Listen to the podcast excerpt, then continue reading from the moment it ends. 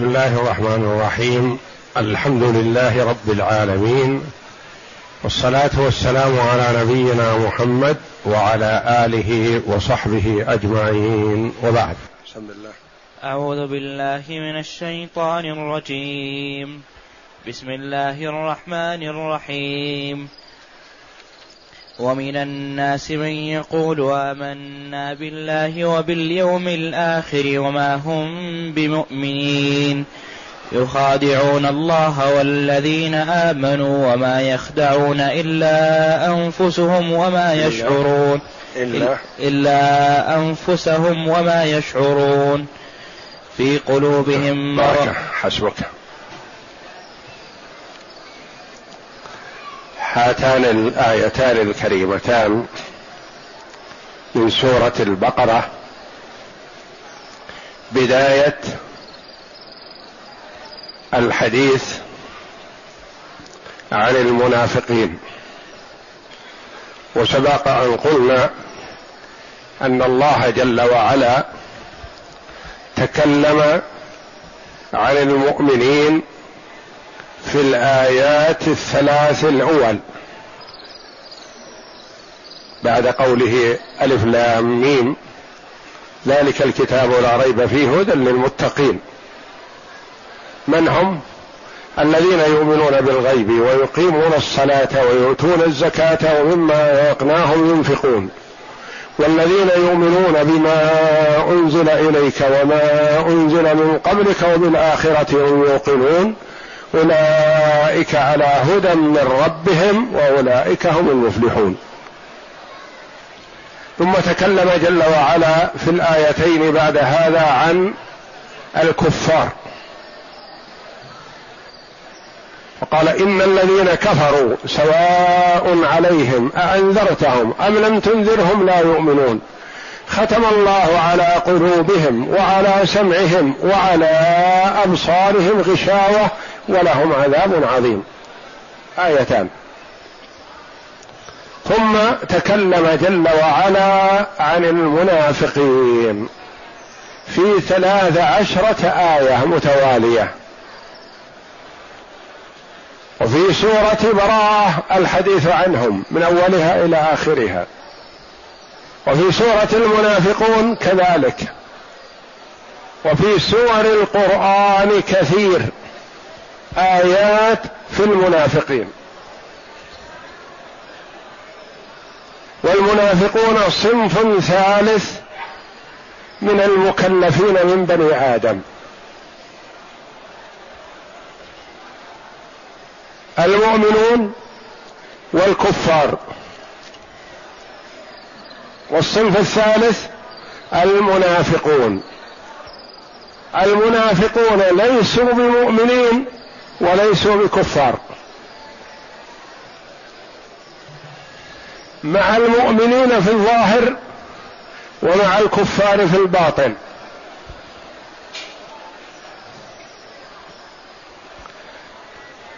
تجرى عليهم أحكام المؤمنين في الدنيا وأحكام الكفار في الآخرة. لأن المعاملة في الدنيا على الظاهر. والمعاملة في الآخرة على ما في القلوب.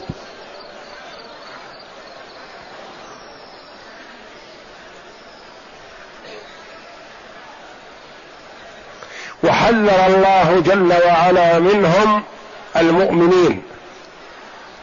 وحذر من صفاتهم. والنبي صلى الله عليه وسلم حذر منهم ومن صفاتهم.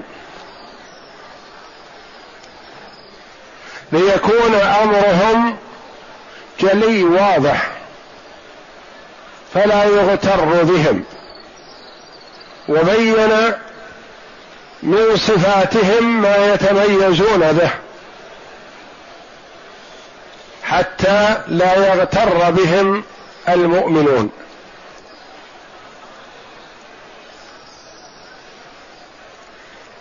وهؤلاء يقال لهم المنافقون. والنفاق نوعان. نفاق اعتقادي. وهذا كفر مخرج من الملة وصاحبه في الدرك الأسفل من النار كما أخبر الله جل وعلا في كتابه العزيز إن المنافقين في الدرك الأسفل من النار. وهؤلاء هم الذين يظهرون الإسلام ويبطنون الكفر. هذا كفر وخروج من الملة وهو النفاق الاعتقادي. يعني ما يؤمنون ولا يعتقدون بصحة الإسلام وإنما يفعلون ما يفعلون مجاراة للناس ولحقن دمائهم.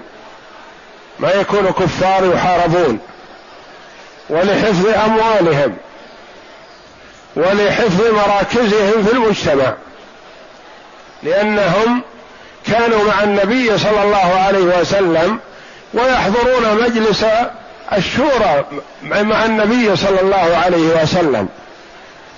ويسمع النبي صلى الله عليه وسلم منهم ما يشيرون به وهو يعرف حالهم عليه الصلاة والسلام بأنهم منافقون.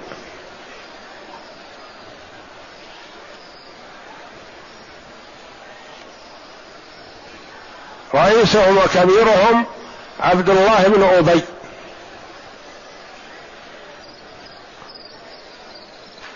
وابنه عبد الله ابن عبد الله بن أبي من المؤمنين الصادقين رضي الله عنه.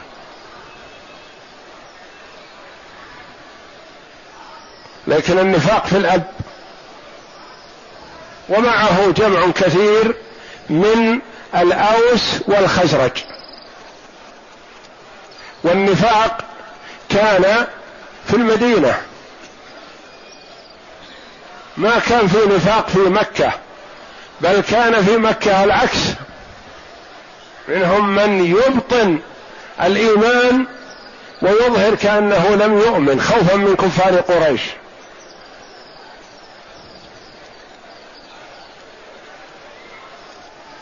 ويقول الله جل وعلا ولولا رجال مؤمنون ونساء مؤمنات لم تعلموهم أن تطؤوهم فتصيبكم منهم معرة بغير علم. فيه ناس قلوبهم مؤمنة وهم مع النبي صلى الله عليه وسلم وهم في الظاهر مع الكفار خوفا على أنفسهم وهم معذورون. لما هاجر النبي صلى الله عليه وسلم بالمدينة إلى المدينة وكان فيها الاوس والخزرج. منهم من سار إلى الإيمان قبل هجرة النبي صلى الله عليه وسلم. وأرسل الله جل وعلا أرسل رسول الله صلى الله عليه وسلم إليهم مصعب بن عمير رضي الله عنه يدعوهم إلى الإيمان فأسلم أمم. ومنهم من لم يسلم. وهاجر النبي صلى الله عليه وسلم وفيهم المسلمون المؤمنون فيهم الكفار. فلما كانت وقعة بدر الكبرى التي أعز الله فيها أولياءه وخذل أعداءه ونصر المسلمين وأسروا وقتلوا من الكفار وغنموا المغانم الكثيرة وخذل الله أعداءه كفار قريش ومن عاونهم. ورأى المشركون من الأوس والخزرج انتصار المسلمين ويعرفون أنهم لا بقاء لهم. فسارعوا ودخلوا في الإسلام من غير قناعة ومن غير إيمان. فصاروا مع المسلمين في الظاهر وهم مع الكفار في الباطن. ويحضرون مجالس المسلمين وينقلون أخبارهم إلى أعدائهم إلى الكفار.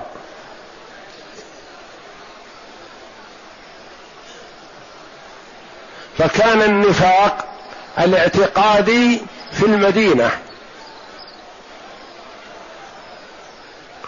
الله جل وعلا يقول وممن حولكم من الأعراب منافقون ومن أهل المدينة مردوا على النفاق.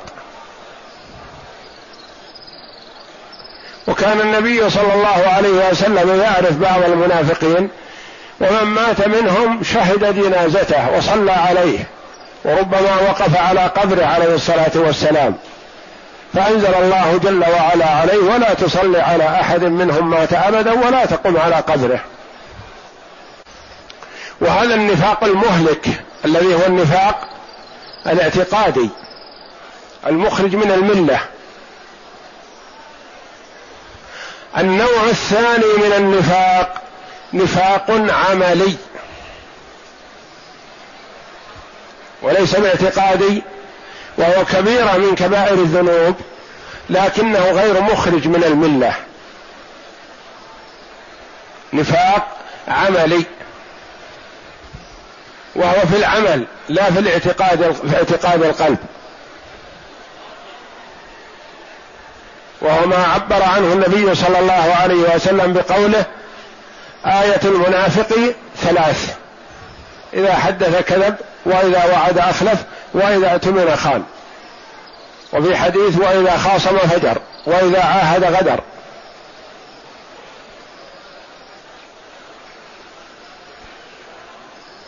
وصفات المنافقين الذميمة التي تجتمع توجد في بعض المسلمين صفات نفاق. ويقال للرجل منافق عملي وليس بكافر. وليس كفره أو نفاقه هذا مخرجه من الملة بل هو مسلم لكنه مرتكب لكبيرة من كبائر الذنوب. مثل السارق والزاني وشارب الخمر.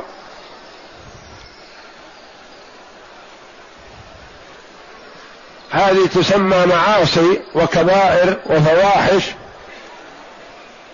والصفات التي يتصف بها المرء من صفات المنافقين يقال له منافق نفاقا عمليا يعني غير مخرج من الملة.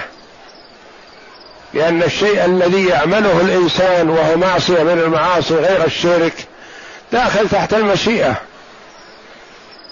أما إذا اعتقد الكفر ولم يقنع بالإسلام حتى لو أظهر الإسلام فهذا والعياذ بالله منافق نفاقا عقائدي نفاق اعتقادي مخرج من الملة. صاحبه خالد مخلد في النار. بل هو في الدرك الأسفل من أسفل من الكفار. إن المنافقين في الدرك الأسفل من النار.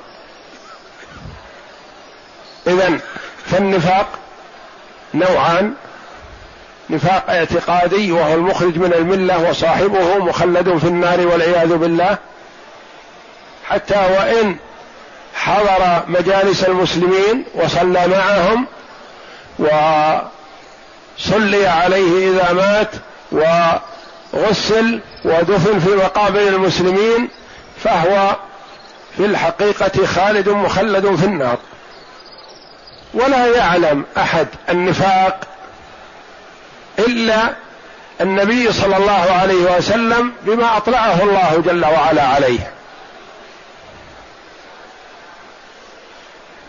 ولهذا بعض الصحابة رضي الله عنهم يتخوفون على أنفسهم النفاق. والكثير منهم يتخوف على نفسه النفاق. حتى إن عمر رضي الله عنه الذي ما سلك طريقا إلا سلك الشيطان طريقا غير طريق عمر. يخاف من عمر في الطريق. الشيطان يخاف من عمر. وعمر لقوة إيمانه رضي الله عنه وأرضاه هو أوثق الأمة بعد أبي بكر الصديق رضي الله عنهم. ومع ذلك يتخوف على نفسه النفاق. يسأل حذيفة رضي الله عنه صاحب السر حذيفة بن اليمان صاحب سر رسول الله صلى الله عليه وسلم. أخبره عليه الصلاة والسلام بأسماء بعض المنافقين. فكان عمر وهو أمير المؤمنين رضي الله عنه يقول لحذيفة أسألك بحقي عليك لأن للأمير حق على الرعية. هل سماني لك رسول الله صلى الله عليه وسلم من المنافقين؟ قال لا ولا أزكي بعدك أحدا. عمر يخاف على نفسه النفاق رضي الله عنه وأرضاه. من يأمن النفاق بعد هذا؟ ويقول أحد التابعين أدركت كذا وكذا من الصحابة كلهم يخاف على نفسه النفاق رضي الله عنهم وأرضاهم. وما يخاف النفاق إلا مؤمن وما يأمنه إلا منافق. فالنبي صلى الله عليه وسلم أطلع حذيفة رضي الله عنه على أسماء بعض المنافقين لعله والله أعلم ليراقبهم وليتتبع أحوالهم واجتماعاتهم وما يصدر منهم حتى لا يفتكوا بالمسلمين على غرة. ولهم مخططات يريدون القضاء على الإسلام والمسلمين. ومنها ما قص الله جل وعلا علينا في كتابه العزيز. ومنهم الذين يقولون لا تنفقوا على من عند رسول الله حتى ينفضوا. ولله خزائن السماوات والأرض ولكن المنافقين لا يفقهون.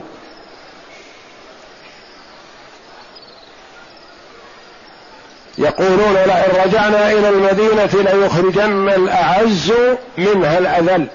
يقصدون أنهم هم الأعز لأنهم هم أهل المدينة. والأذل يقصدون بهم النبي صلى الله عليه وسلم ومن معه من الصحابة.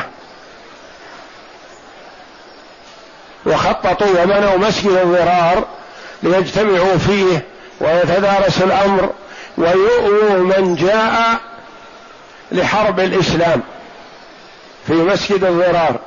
بنوه وتظاهروا بأنه مسجد ليصلي فيه الكبير والضعيف وفي الليلة الماطره والليلة الباردة. جاءوا إلى النبي صلى الله عليه وسلم قالوا بيننا مسجد لهذا الغرض وإلا فلا نفضل على الصلاة خلفك. إنما للكبير والضعيف والليلة الباردة والليلة الماطره يصلى فيه. ونريد أن تصلي فيه من باب الاستهزاء والسخرية. فوعدهم النبي صلى الله عليه وسلم أن يصلي فيه بعد عودته من سفر هذا. وحينما قرب النبي صلى الله عليه وسلم من المدينة عائدا من سفره هذا الذي وعدهم بالصلاه فيه أنزل الله جل وعلا عليه. لا تقم فيه أبدا.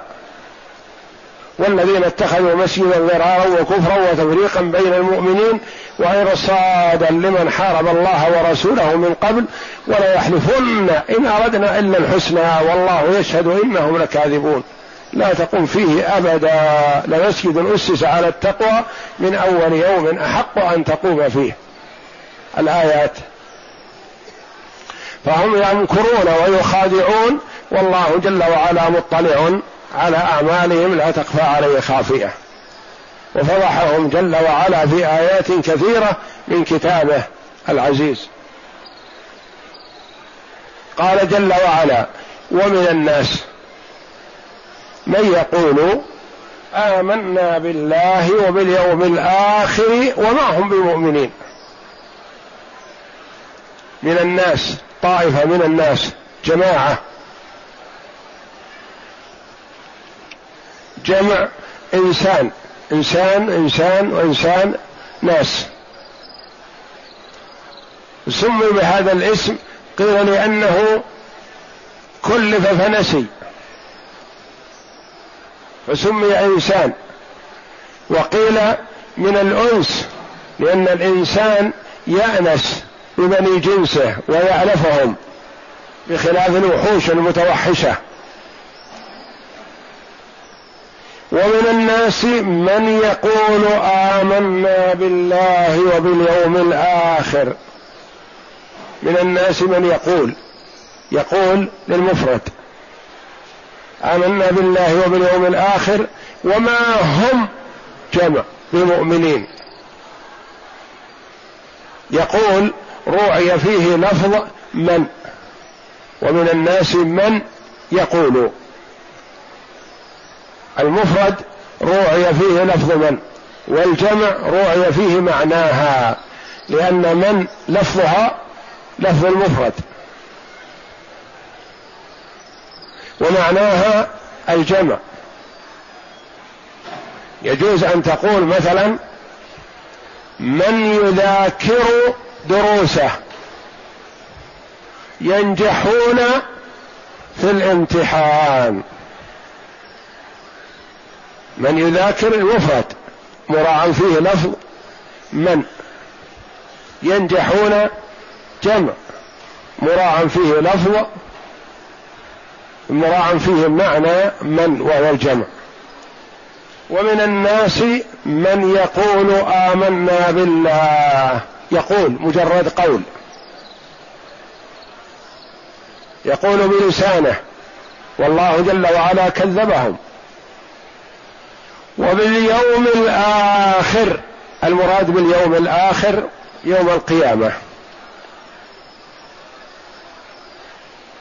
وهو اليوم الذي لا يوم بعده هو يستمر.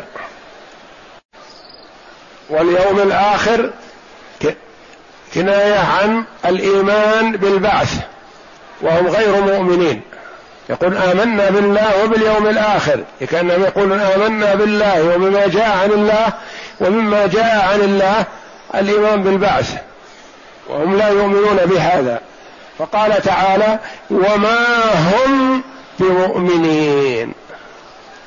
ولم يقل وما هو بمؤمن مراعاة لللفظ بل للمعنى وما هم بمؤمنين. ليسوا بمؤمنين يقولون هذا مجرد قول ومجرد القول لا ينفع وإنما الذي ينفع الاعتقاد مع القول والعمل. والإيمان قول وعمل واعتقاد. المنافقون يقولون ويعملون لكنهم لا يؤمنون بقلوبهم ولا يصدقون. والكفار لا يؤمنون لا يقولون لا يعملون. والمؤمنون يقولون بألسنتهم ويعملون بجوارحهم ويصدقون ويؤمنون بقلوبهم. قول وعمل واعتقاد. ومن الناس من يقول آمنا بالله وباليوم الآخر وما هم بمؤمنين ما هم ليسوا بصادقين ما هم بصادقين بل هم كفار. يخادعون الله. اقرأ. لما لما تقدم وصف المؤمنين في صدر السورة بأربع آيات ثم عرف حال الكافرين بآيتين شرع تعالى في بيان حال المنافقين الذين يظهرون الإيمان ويبطنون الكفر. ولما كان أمرهم يشتبه على كثير من الناس أطنب في ذكرهم بصفات متعددة كل منها نفاق كما أنزل سورة براءة وسورة المنافقين فيهم وذكرهم في سورة النور وغيرها من السور. تعريفا لأحوالهم لتجتنب ويجتنب من تلبس بها أيضا فقال تعالى ومن الناس من يقول آمنا بالله الآيات والنفاق هو إظهار الخير وإسرار الشر وهو أنواع اعتقادي وهو الذي يخلد, يخلد صاحبه في النار وعملي وهو من أكبر الذنوب لأن المنافق يخالف قوله فعله وسره علانيته وإنما نزلت صفات المنافقين في السور المدنية لأن مكة لم يكن فيها نفاق بل كان خلافه. ولهذا نبه الله سبحانه وتعالى على صفات المنافقين لئلا يغتر بظاهر أمرهم لئلا يغتر بظاهر أمرهم المؤمنون. فيقع ذلك فساد عريض من عدم الاحتراز منهم ومن اعتقاد إيمانهم وهم كفار في نفس الأمر. يخادعون الله والذين آمنوا. يخادعون الله والذين آمنوا وما يخدعون إلا أنفسهم. يخادعون. آه هذه اللفظة وما شابهها تسمى من أفعال المشاركة. مثل يقاتلون يخاصمون أو يقاتل يخاصم يضارب ينازع. هذه أفعال المشاركة يعني ما تصح من طرف واحد وإنما تكون من الطرفين. يخادعون الله والله خادعهم. يخادعون والمخادعة تأتي ويراد بها الفساد. مخادعة فساد. وتأتي ويراد بها الإخفاء. إظهار خلاف ما يبطن. يعني يظهر الموالاه وهو يريد البطش بالإنسان بالرجل. يخادعه. وهنا قال جل وعلا يخادعون الله. وهل أحد يستطيع أن يخادع ربه؟ لأن الله جل وعلا يعلم السر وأخفى. ولكن لما كان فعلهم فعل المخادع يظهرون الإيمان لله ولرسوله وللمؤمنين ويبطنون خلاف ذلك. صاروا بمثابة المخادعين لله كأنهم يختلونه ويظهرون له خلاف ما يريدون. والله خادعهم فهو خادعهم جل وعلا. وإثبات الأفعال لله جل وعلا التي أثبتها لنفسه واجب. ولكن ليس كل فعل يشتق منه اسم أو صفة لله جل وعلا. يقال مثلا الله يخادع المنافقين. صح. لكن هل نقول الله مخادع ونسكت؟ لا. الله يخادع ونسكت؟ لا. مخادع؟ لا. ما يجوز. وإنما نقول يخادع المنافقين. الله يخادع من يخادعه. فيتوسع في الأفعال ما لا يتوسع في الأسماء والصفات. يعني الأسماء والصفات توقيفية. ما ورد من اسم لله جل وعلا أو صفة في الكتاب أو السنة يؤخذ به وما لا فلا. ما نقول نشتق من هذه الأفعال اسم لله؟ أو نشتق من هذه الأفعال صفة لله؟ نقول لا. وإنما الأسماء والصفات توقيفية يعني يتوقف على ما ورد في الكتاب والسنة. هؤلاء يخادعون الله يعني يظهرون الإسلام ويبطنون الكفر. والذين آمنوا والرسول صلى الله عليه وسلم والمؤمنين والمؤمنون معه يخادعونهم يعني يظهرون لهم يقول نحن معكم ونحن ضد اليهود وضد المشركين ويهمنا ما يهمكم. ونسعى في نصر الإسلام والمسلمين. فهذه مخادعة كذب. يخادعون الله والذين آمنوا مخادعة الله جل وعلا لهم. قلنا إنه يخادع من أفعال المشاركة لابد يكون من الطرفين. الله جل وعلا يخادعهم نعم. يخادعون الله وهو خادعهم. كيف مخادعة الله جل وعلا لهم؟ نعم يغرر بهم. يعطيهم في الدنيا أحكام المؤمنين. هذه مخادعة. يعني يغترون يظنون أنهم مشت مخادعتهم على الله وأنهم أدركوا مرادهم. أجريت لهم أحكام الدنيا. كذلك يخادعون المؤمنين والمؤمنون يخادعونهم بهذا. المؤمنون امتثلوا أمر الله جل وعلا في حق المنافقين فأعطوهم في الدنيا أحكام المؤمنين. فهذه مخادعة من الطرفين والمآل السيء للمنافقين. المنافقون يخادعون الله والذين آمنوا يقول نحن معكم ونحن منكم.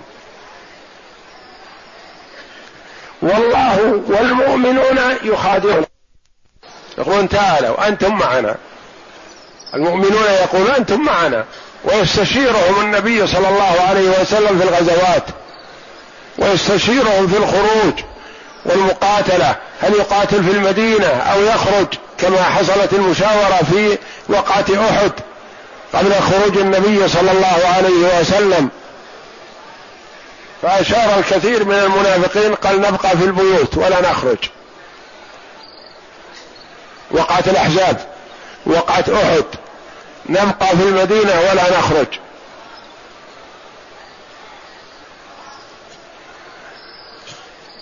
ويسمع منهم النبي صلى الله عليه وسلم وهذه مخادعة لهم.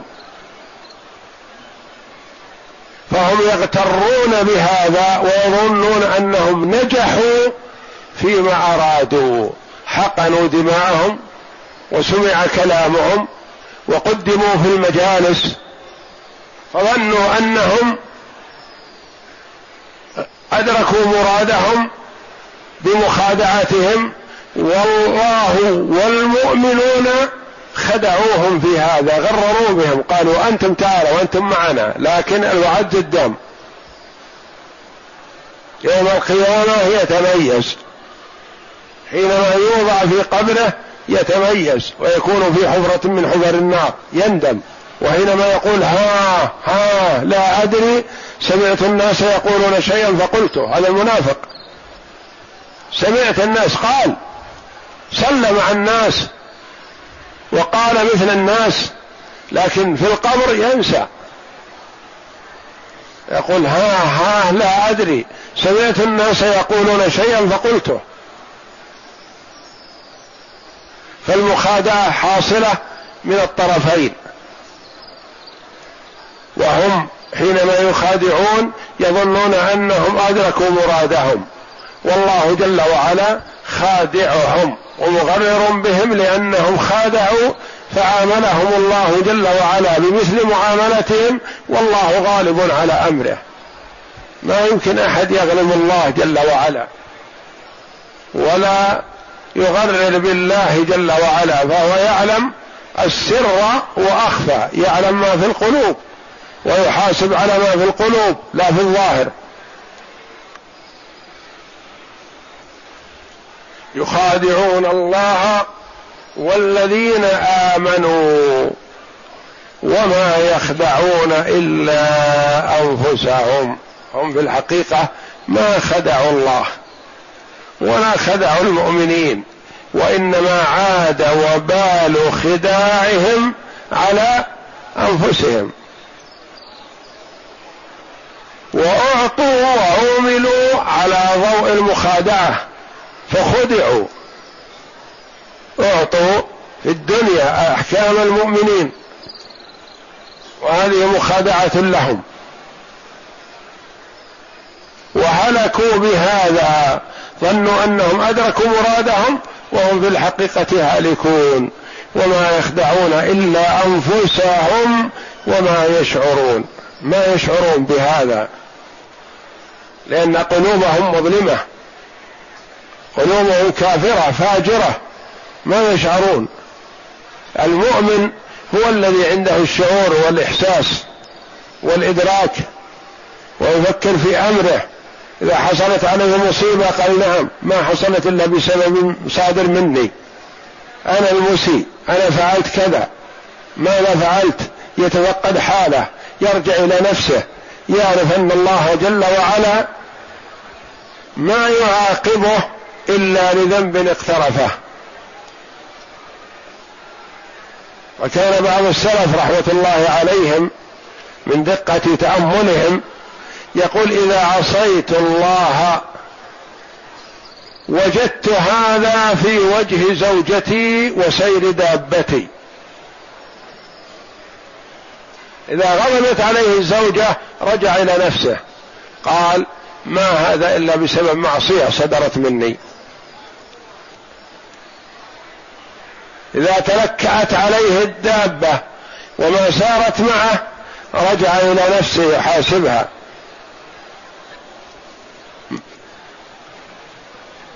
يقول السبب مني ما الذي حصل؟ ثم يرجع ويتفقد أحواله ويعثر على الزلة التي وقعت منه فيستدركها ويتوب إلى الله. والجاهل تتراكم الذنوب بعضها فوق بعض ولا يدري. فهم يخادعون وعقوبة المخادعة هذه وآثارها تعود إليهم لكنهم ما يشعرونهم.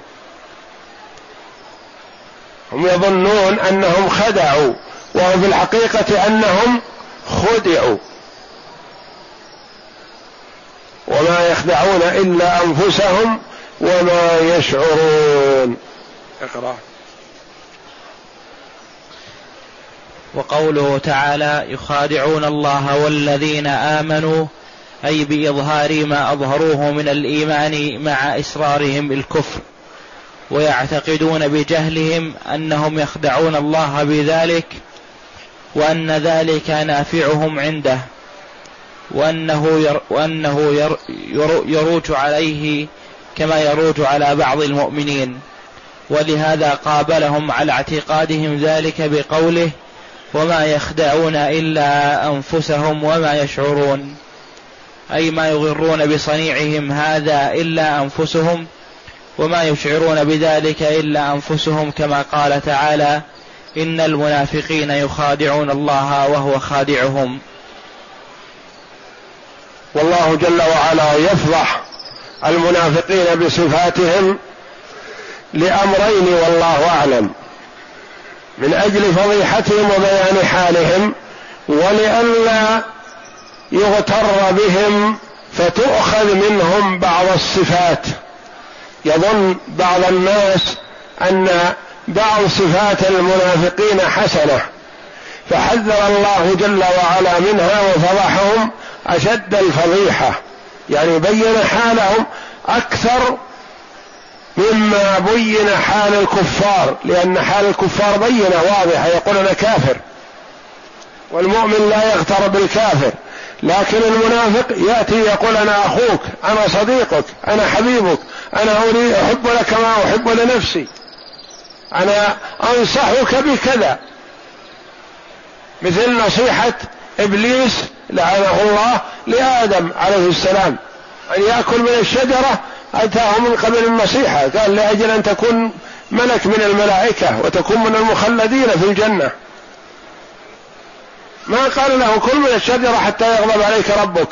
قال لا حتى تكون كذا وكذا وكذلك المنافق. المنافق يأتي للمؤمن يثبطه عن طاعة الله جل وعلا بطريقة وباسلوب الناصح كأنه كأنه ناصح له ومشفق عليه. ففضحهم الله جل وعلا لئلا يغتر بهم المؤمنون. والله أعلم. وصلى الله وسلم وبارك على عبده ورسول نبينا محمد وعلى آله وصحبه أجمعين.